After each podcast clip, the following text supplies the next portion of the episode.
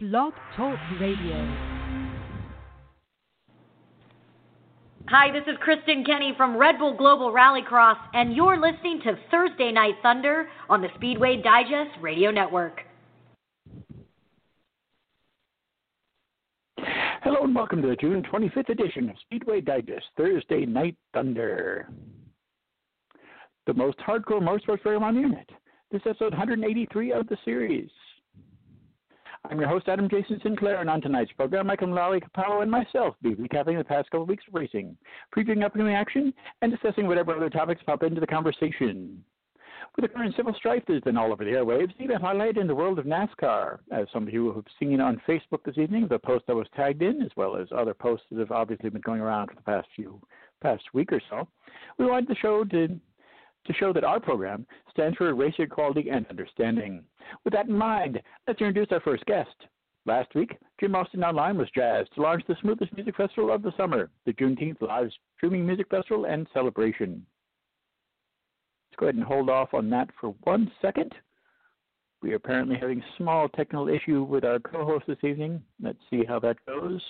And stand by for one second.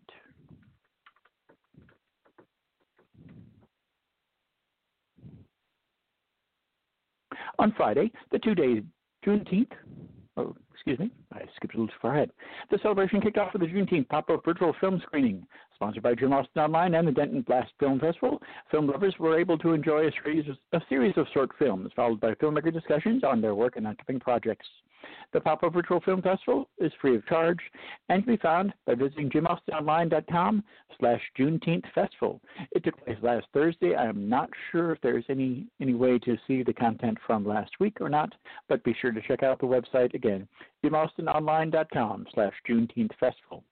On Friday night, the two day Juneteenth live stream music festival kicked off at 6 p.m. Central Time with a stellar lineup of Zydeco and blues bands, including Fat Daddy, which headlined the extravaganza. Also performed were Holland K. Smith, Sharon Keaton, Sherna Armstrong, and Kenya C. The festival continued on Saturday with an all jazz lineup, which began at 4 p.m. Central Time, with Lizzie Finney Zantz and the trio Bob Holbert, Joseph Vincelli, Taylor Pace, Faces the Band, and headliners Fingerprints featuring Mary Meadows. The concert was broadcast from the warehouse located at 1125 East Berry Street in Fort Worth, Texas. There were actually people on site there. It was a uh, apparently a, quite a big concert. I don't know what the restrictions are with COVID-19. I know they did encourage people to to participate online, but there was a crowd there for the tra- for the event. Jim Austin Online is working in partnership with the United Way of Tarrant County to help raise money for COVID 19 relief. The concert also benefited the Artists Outreach and the National Multicultural Western Heritage Museum. Jim Austin Online also offers a con- calendar of networking opportunities to help you make new connections and grow your business. As an influencer and online media channel, JimAustinOnline.com promotes entertainment and cultural events in the Dallas Fort Worth, Fort Worth Metroplex area. We're currently standing by for him to call into the program. So while we're standing by, let's go ahead and listen to a selection from Ron Pastana and the pit crew. This is 99 Speedway.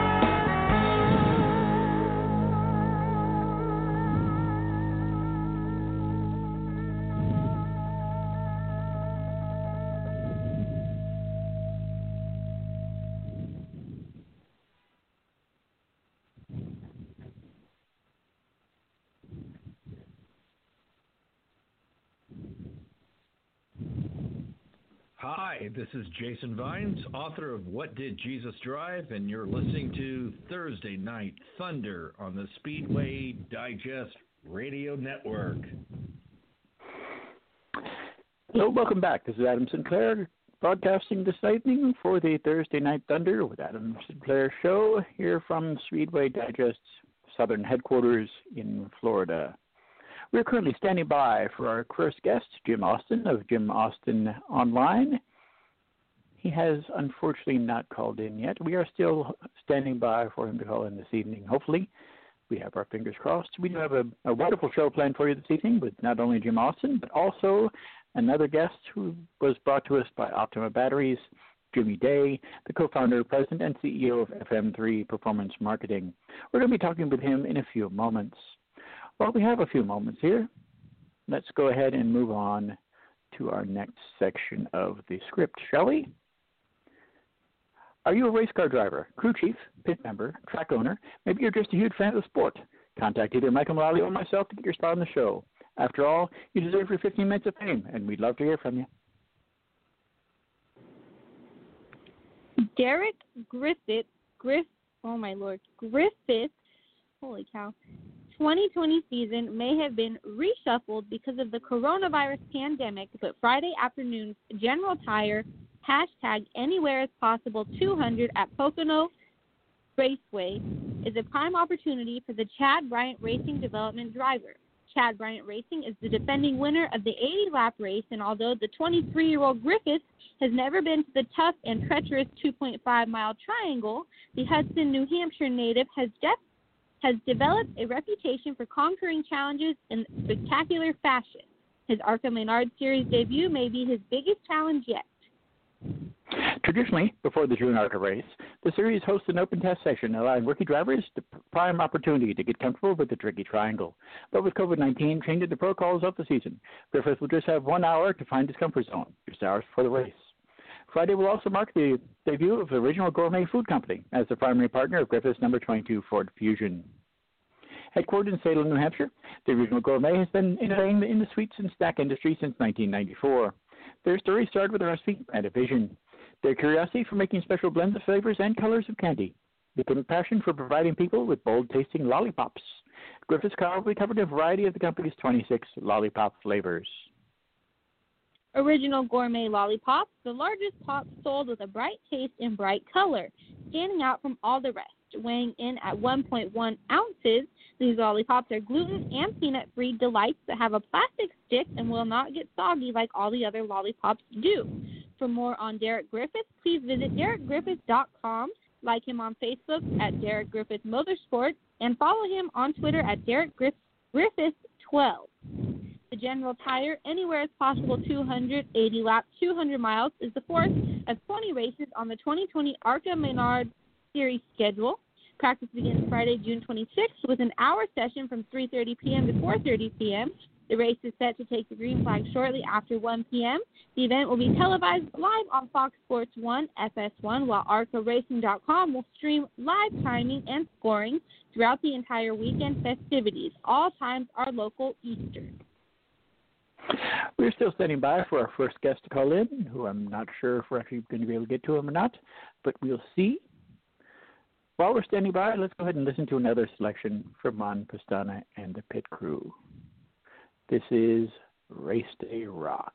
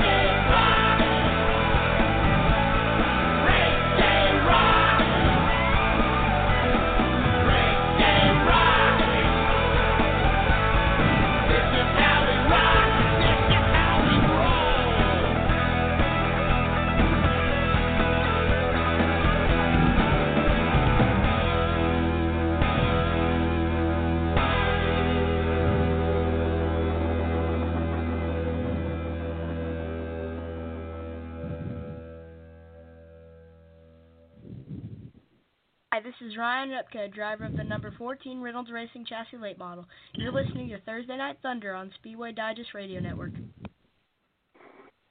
We're still standing by for our first guest and getting ready for our second guest of the evening, who might only be our, our only guest tonight, but we'll go with that as we get to it. While we're doing that, let's go ahead and skip ahead a little bit further into the script again and talk about some racing in Pocono. On the heels of the season best performance at Homestead Miami Speedway two weeks ago, AM Racing and driver Austin Wayne Self traveled to Pocono, Pennsylvania Raceway for Saturday afternoon's Pocono Organics 150, eager to earn their first top 10 finish of the season.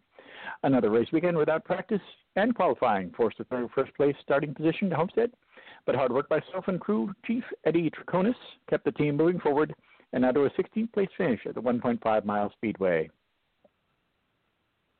Moving ahead to Pocono Raceway's two and a half mile triangle, Self describes the track dubbed as the Tricky Triangle as one of the most unique tracks on the circuit, the one he enjoys competing at. Self 24 will make his fifth NASCAR Gander RV and Outdoor Truck Series start this weekend and looks to capitalize on three top 18 finishes. He also has five ARCA Menard Series starts to the Long Pond, Pennsylvania track, including three top 10 finishes, including an ARCA track best of six last July. Mess with Texas. Seaforce Bottling Company, Flying Circle, and Cruise Market will serve as associate partners in the sixth race of the year. In, in 89, NASCAR Gander Racing Outdoor Truck Series races. The 2014 ARCA Menard Series Rookie of the Year has two top fives. Second Daytona in 2017, fifth in Michigan in 2019, and seven top 10 finishes. The Texan maintains an average finish of 18.2 during his five years of competition. The Austin, Texas native is nestled 18th in the championship standings with 18 races remaining. For more on Austin Wayne Self, please visit awsracing.com, like his Facebook page, Austin Wayne Self, and follow him on Twitter at Austin W. Self. The Pocono Organics 150, 60 laps, 150 miles, is the sixth of 23 NASCAR Gander RV and Outdoor Truck Series races on the 2020 schedule. The 40 truck field will take the green flag shortly after 12:30 p.m. with live coverage on Fox Sports 1, FS1, the Motor Racing Network, radio in Sirius XM NASCAR Radio, satellite radio channel 90. All times are local. Officials at Daytona National Speedway announced today a plan to reintroduce a return of fans to the attack venue for the Sports Car Classic IMSA WeatherTech 240 at Daytona on Saturday, July 4th. Working closely with public health officials and local, state, and federal authorities on amended safety protocols and procedures, the Speedway will offer a limited number of fans, 5,000, to attend the IMSA WeatherTech 240 at Daytona with available seating in the front stretch grandstands, as well as a limited number of infield camping guests. All must be Florida residents and will adhere to strict social distancing guidelines. This IMSA WeatherTech 240 at Daytona, part of the IMSA WeatherTech Sports Car Championship, will be showcased on the 3.56 mile high banked tri oval infield road course. The highly anticipated event will take the green flag at 6:05 p.m. Eastern on Independence Day and end under the lights. The limited camping spots will be located in NASCAR's turns 1 and 2 areas of the infield, Geico Grounds Yellow RV and Yellow Premium RV near the carousel turns. Those fans will be required to watch the race from their RV site. The IMSA WeatherTech 240 at Daytona is the first event in IMSA's return to racing in 2020. For ticketing information on the IMSA WeatherTech 240 at Daytona, fans are urged to visit www.daytonainternationalspeedway.com or call 1-800-PIT-SHOP.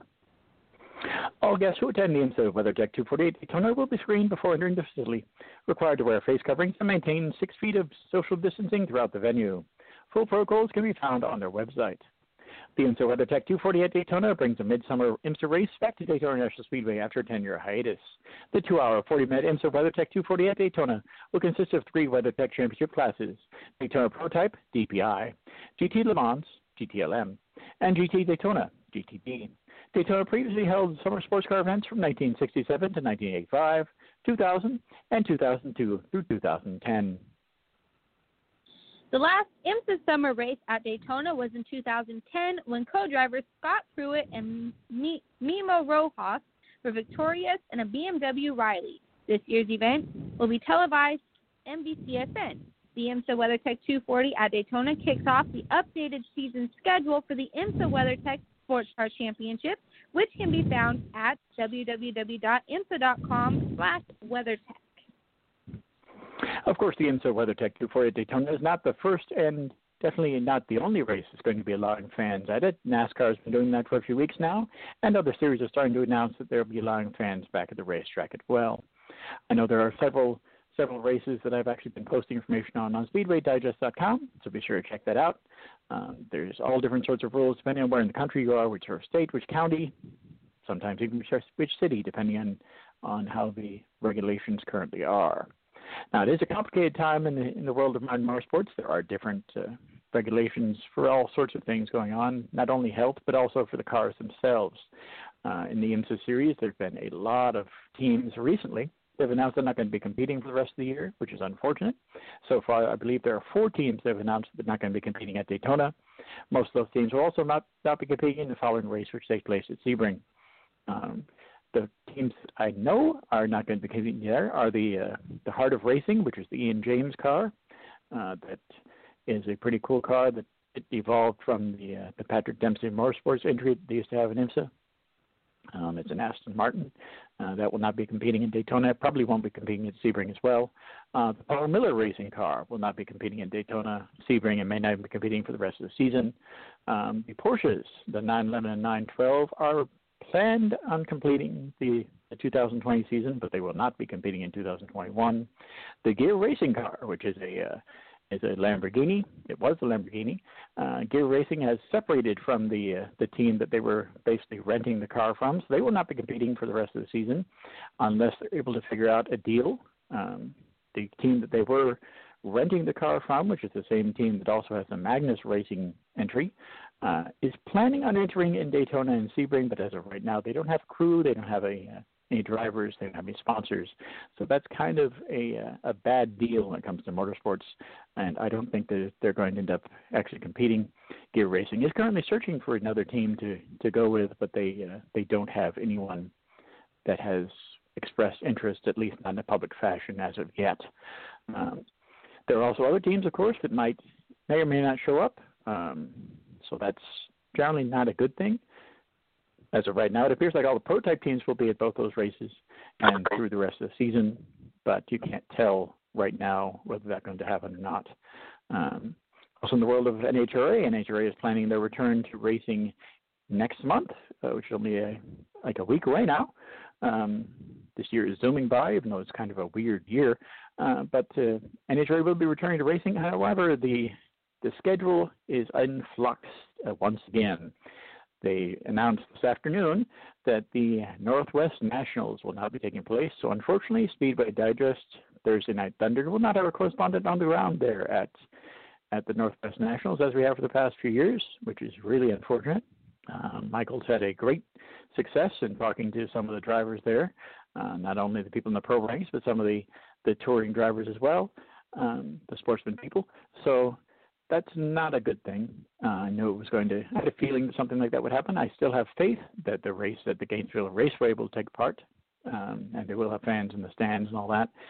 I did apply for credentials for that as well. However, I'm not certain if I'm going to get them. I'm not certain if the race is going to take place. I'm not certain of much in the world of modern motorsports right now. It's all one of those go and see how it goes, and I'm hoping that it gets better because it definitely can't get any worse. But with that, how do you feel about the fact that they're not having the Northwest Nationals this season? I, I mean, it sucks and it's sad, but I guess there's not. I I was really curious how they were gonna make it work, and I guess we got our answer. They're not gonna make it work, but I thought it was to be expected. It sucks because is something we really look forward to going to, but I understand why they're doing it. It just it just kind of sucks. Yeah, I'm, I'd be surprised if they if they canceled any of the races here in the state of Florida, simply because of the political climate here in the state. Um, the governor, Governor DeSantis, has a a, a big, huge reopening mentality right now, and I don't think he uh, he really cares what the numbers of infections and that sort of stuff is going. He probably does to a certain extent, but most of that he's just sort of throwing over his shoulder as a uh, as a result of increased testing, which it might be to a certain extent, but not as much as they're getting right now. And things are reopening. Things are are happening all the time, and it'll definitely be interesting to see how it goes. Um, there haven't been any issues so far with the races here, but but NASCAR isn't the sort of sort of thing that would give out numbers if somebody did get ill. Um, I know there's been there's been sickness in Stewart-Haas racing, but I think that was related to the wasn't related to the traveling team. It was related to the people at the shop. Um, so we'll see how that goes. Um, it's kind of kind of weird this year. Uh, it's more than kind of weird. It's a lot weird, but things happen, things change, and uh, we'll see how it goes. Um, we are hoping to have at least the chance to attend one race this season. I have my fingers crossed. I can knock on any sort of pressed board or fake wood I've got in this room right now that I will be able to attend the the Sebring race, which I believe now is scheduled for November. They rescheduled 12 hours of Sebring. Uh, it is not the Sebring race that we originally planned on going to because the the uh, FEC, the FEC, the FIA World Endurance Championship, the WEC, will not be competing in in Sebring this year. They originally had the plan for the doubleheader. We were going to head up there on Friday. We were going to be guests of the BMW uh, team, hanging out in their in their garage area. Uh, they had a, a little tent set up, and we were going to be going up there on Friday for that, and then heading back to the racetrack again on Saturday. It is only about a three-hour drive from here, which isn't horrible. Uh, it's not a bad drive. It's not really that that scenic, it's not that bad. And then head back up there on Saturday and see the race in March, uh, roughly a week before, uh, actually just a few days after we had our last episode here in March. Um, but that was canceled rather quickly. Um, so that's not a, a very good thing. And hopefully, when they reschedule it, they will do a lot of stuff to make the ticket holders happy that's still really up in the air. Um, I know that when they get the racing back there in Sebring next month, they'll have a better handle on how the, the season will proceed, and we'll see how it goes. Um, I'm also hoping that they give us a heck of a deal for next year because the, as I stated, the the field will be a lot smaller this fall than it was supposed to be in the spring. The uh, the World Endurance Championship will not be taking place there this year. Odds are pretty good that it won't be there next year either. So it's just a uh, one of those things, and we'll have to see how it goes. With that, let's go ahead and move on to introducing our next guest and knock on wood that he actually calls in this evening. If he doesn't, we can keep moving on. We have plenty of information to cover tonight. Our next guest tonight is Jimi Day, co founder, president, and CEO of FM3 Performance Marketing, a high performance automotive and outdoor sports marketing firm focusing on mobile event marketing, sponsorship management, and live event production. Jimi has more than 20 years' experience in the industry and purchased his first car in 1964 Fairlane at just 14 years of age. As a true motorsports and automotive enthusiast, he has an appreciation for all vehicles, but maintains a passion for American muscle cars and sports cars. He has owned and restored several cars that currently reside in private collections and automotive museums. As a passionate amateur driver, Jimi has had the opportunity to race a highly modified Corvette Z06, a Dodge SRT4, a fully prepped 1967 Camaro, a 2010 Mustang GT, the world's only pro, pro only pro touring 1969 AMC AMX, and most recently a fully race prepped 1997 Mustang. He's also managed to get seat time at some of the most famous raceways in the U.S., including Road America, Watkins Glen, Sebring International, Daytona Motor Speedway, and several others.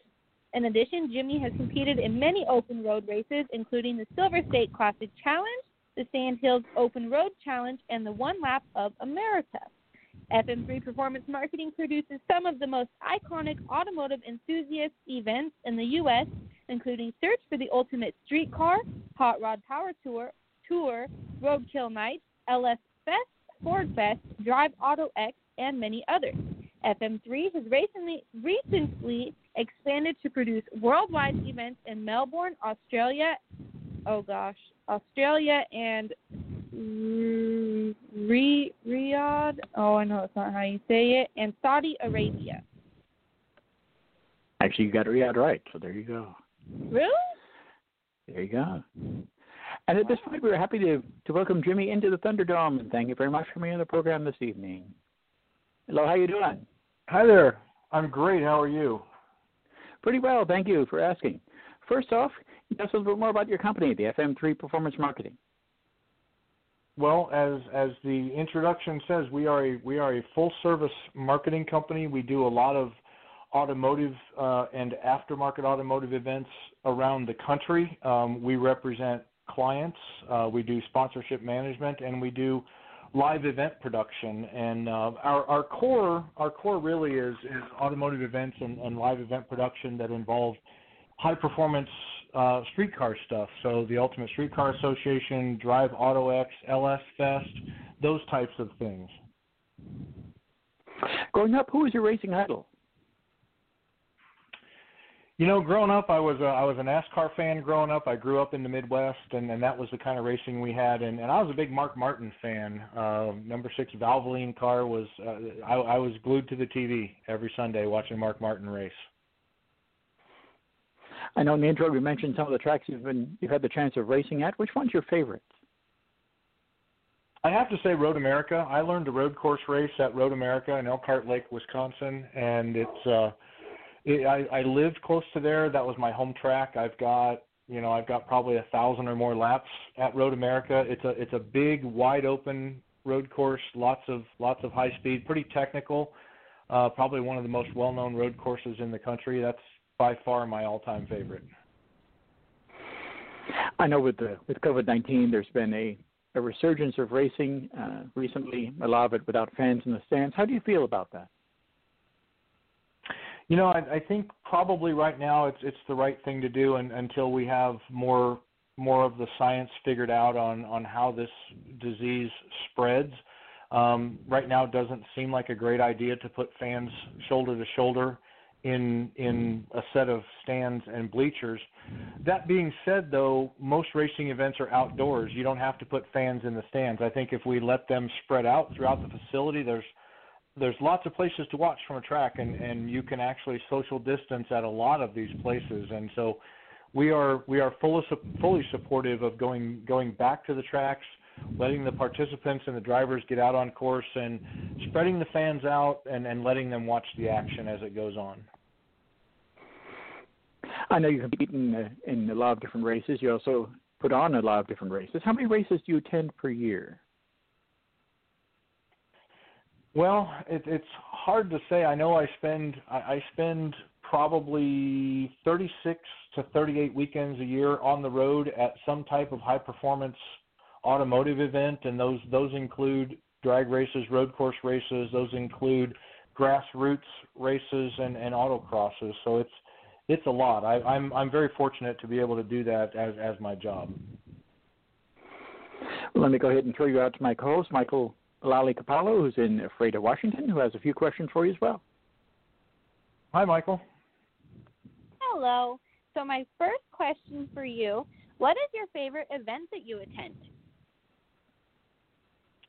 Gosh, I go to I go to so many. Um, that's that's a that's a really difficult one. I, I guess I, I I really like sports car and, and high performance racing, and we we work with a group called SRO World Challenge. Those are some of my some of my favorite events to attend. There's a lot of different classes of cars there, and uh, and there's a lot of different levels of racing that goes on there. I, I really enjoy that. And what is your favorite car? I I own a 1969 AMC AMX that that is a full pro touring build. It's my favorite car of all time. I fell in love with with one when I was 15. I've I've owned this one for probably close to 15 years now. Um, that is my all-time favorite. What is the fastest speed you have ever reached in a car? Um, I went 176 miles an hour at Daytona Motor Speedway hmm. in a uh, in a Z06 Corvette. Wow. And can you tell us a little more about the Drive Auto X series? Yeah, the DriveAutoX series is a series we put together that is similar to autocross, but what we're really trying to do is, is kind of bring autocross to the next level. So we've we've added a couple different elements and changed it up. Um, it's it's a two day event and it's a national points championship qualifying series. Day one is a very standard autocross type of event where you get lots of runs um, and you never have to pick up any cones. Um, it, it is a it is a driver's event. Uh, we typically get anywhere from 15 to 25 runs on a Saturday. Sunday morning is is the final qualifying session, and then Sunday afternoon we do what we call an Optima Pursuit style um, autocross, which we we take the autocross course, which normally has a beginning and an end. We connect those to make a loop. We put two cars on course that start kind of halfway around the course. They chase each other around for a full lap. It's a heads up arm drop start, and the first car back to its starting point is the winner. It's really fun. It's really exciting um, and it changes up the format a little bit. The drivers drivers seem to love it, and for spectators, um, autocross can can be a lot like watching paint dry. But when you get a couple cars out there competing, not really side by side, but two cars out there racing each other, it adds a fun element for the spectators as well. And my final question for you this evening how do you feel Optima's search for the Ultimate Streetcar Series will help inspire the younger generation to be more interested in car culture? That's a great question, and thanks for the opportunity to talk about that. You know, it, it really is a great series for, for younger folks to come out and do. First of all, what it, it, it's a really it's a really reasonably inexpensive way to get into a, a racing series that that has a lot of a lot of publicity. It gives younger drivers a chance to actually go out and, and get sponsors to help them offset the cost of building their car and or competing with their car. Um, it it gives the drivers a lot of different elements. So it has road course racing, it has autocross, it has a drag race, um, acceleration braking type element. It has a you know it has a show and shine element to it. So the uh, our younger generation um, typically uh, likes to have smaller bits of more things. And so, because it's a multi segment event, it gives the drivers a, a chance to experience a lot of different things at the same event. Um, you don't really get bored anytime anytime you're at an ultimate streetcar event. You're in the car driving a lot of a, a lot of the time. So I think uh, it really has a lot of appeal for the younger generation. And like I said, it's very reasonably priced. Um, to be able to do something at a national level, it's very inexpensive. And what is the next race you're planning on attending? You know, we have a we have a DriveAutoX event coming up this weekend at uh, Traders World uh, near Cincinnati, Ohio. And then we'll be at Pikes Peak International Raceway July 11th and 12th with our Ultimate Streetcar Association. So I've got a couple of events coming up very quickly here. Awesome. Well, we'd like to thank you once again for coming on the program this evening and wish you lots of luck this season and and for the rest of the rest of the next few years as well. Well, thank you guys so very much for the opportunity. I really appreciate it. Thank you and have a great night. You too. Bye bye.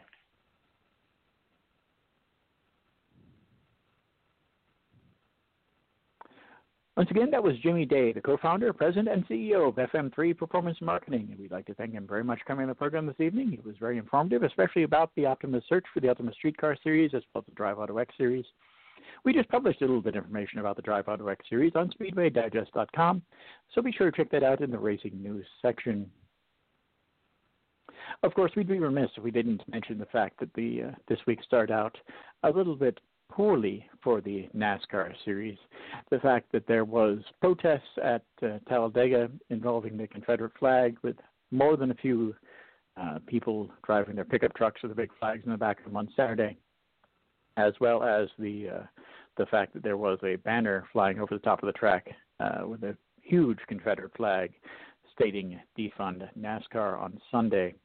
Sunday night, of course, we had the uh, the unfortunate incident involving the noose on the uh, on the garage, which has sort of been been debunked a little bit, but still, it's a uh, there is some photos going around of that on the internet uh, that NASCAR posted earlier today uh, that are truly unfortunate. Uh, whoever originally tied that in October or whenever they they did it, uh, sometime before October, uh, apparently wasn't weren't thinking quite as as well as they should be Uh, they weren't thinking about the uh, the repercussions of their actions. Perhaps it was a little bit different different uh, time. It wasn't though, because uh, it wasn't really that long ago, and uh, and people should understand that uh, that sort of symbolism in today's society is simply not acceptable. Um, plus, it's not very efficient. Um, if you look at the at the picture, it's definitely a noose tied on the number four garage there in Talladega. And if you're going to pull on that sort of thing, you're going to lose circulation in your fingers if you pull on it too hard. Uh, it's definitely not the best not to use. Uh, pun slightly intended on that. Um, so, and it definitely caused a black eye for NASCAR this week. Although when they did do the uh, the race on on Monday, there they the uh, show of support from NASCAR was quite impressive for Bubba Wallace, um, where they had everybody push his car up to the front of the front of the field. Uh, Richard Petty himself was there for the first time in a, since the pandemic started, actually since before that, because he he didn't attend all the races this season. Um, so it was kind of cool. Uh, it would have been nice to see uh, see Wallace finish better. I know he had been as high as second place, and then he lost his fuel pressure very close to the end of the race, and ended up finishing in 14th. So hopefully, people have learned a little bit um, about how to be more sensitive in our modern times. There are still protests going on right now uh, regarding that sort of thing. I won't make a statement whether pro or against that right now. It's an it's your own personal decision. Um, and I know that things need to change, need to get better, but it's been a long road, and it seems like it's a sort of road that, uh, similar to this current pandemic, it never really ends. Um, there's just little steps here, there, and everywhere that eventually will lead to a better, to a better civilization and a better culture, and a better country. Uh, we can all hope anyway.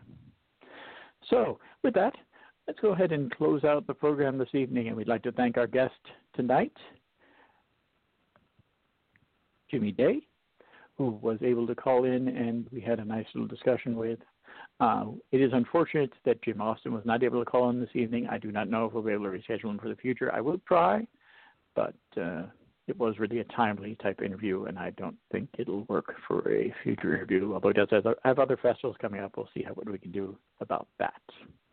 Be sure to check out past episodes of Thursday Night Thunder, as well as the other shows on the Speedway Digest Radio Network at blogtalkradio.com slash Speedway Digest Radio. You can also check out the show on Facebook by searching for Speedway Digest Thursday Night Thunder in the search bar. I also invite you to read the articles covering all aspects of motorsports at speedwaydigest.com. As I stated, I have had the opportunity to cover certain events recently that are slowly reopening. There are other racing events that do not have fans in the stands, other changes in the schedule, that sort of thing. But be sure to check that out in the racing news section of SpeedwayDigest.com, as well as the Speedway news section of SpeedwayDigest.com.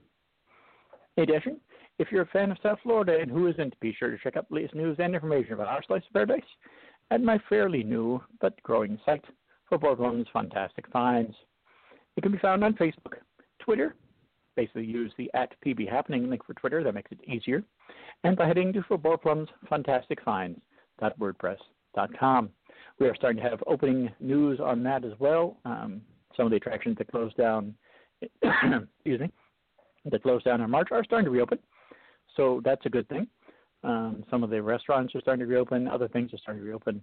I did post a, a notice there about the mask requirement for Palm Beach County, so be sure to check that out. It is a, a developing situation there, but it's important for health and wellness and all that. And hopefully, you're staying healthy. I'm trying myself. Thank you for listening, and we look forward to seeing you again next week in the Thunderdome as we discuss the major issues in the world of modern auto racing. Have a great night.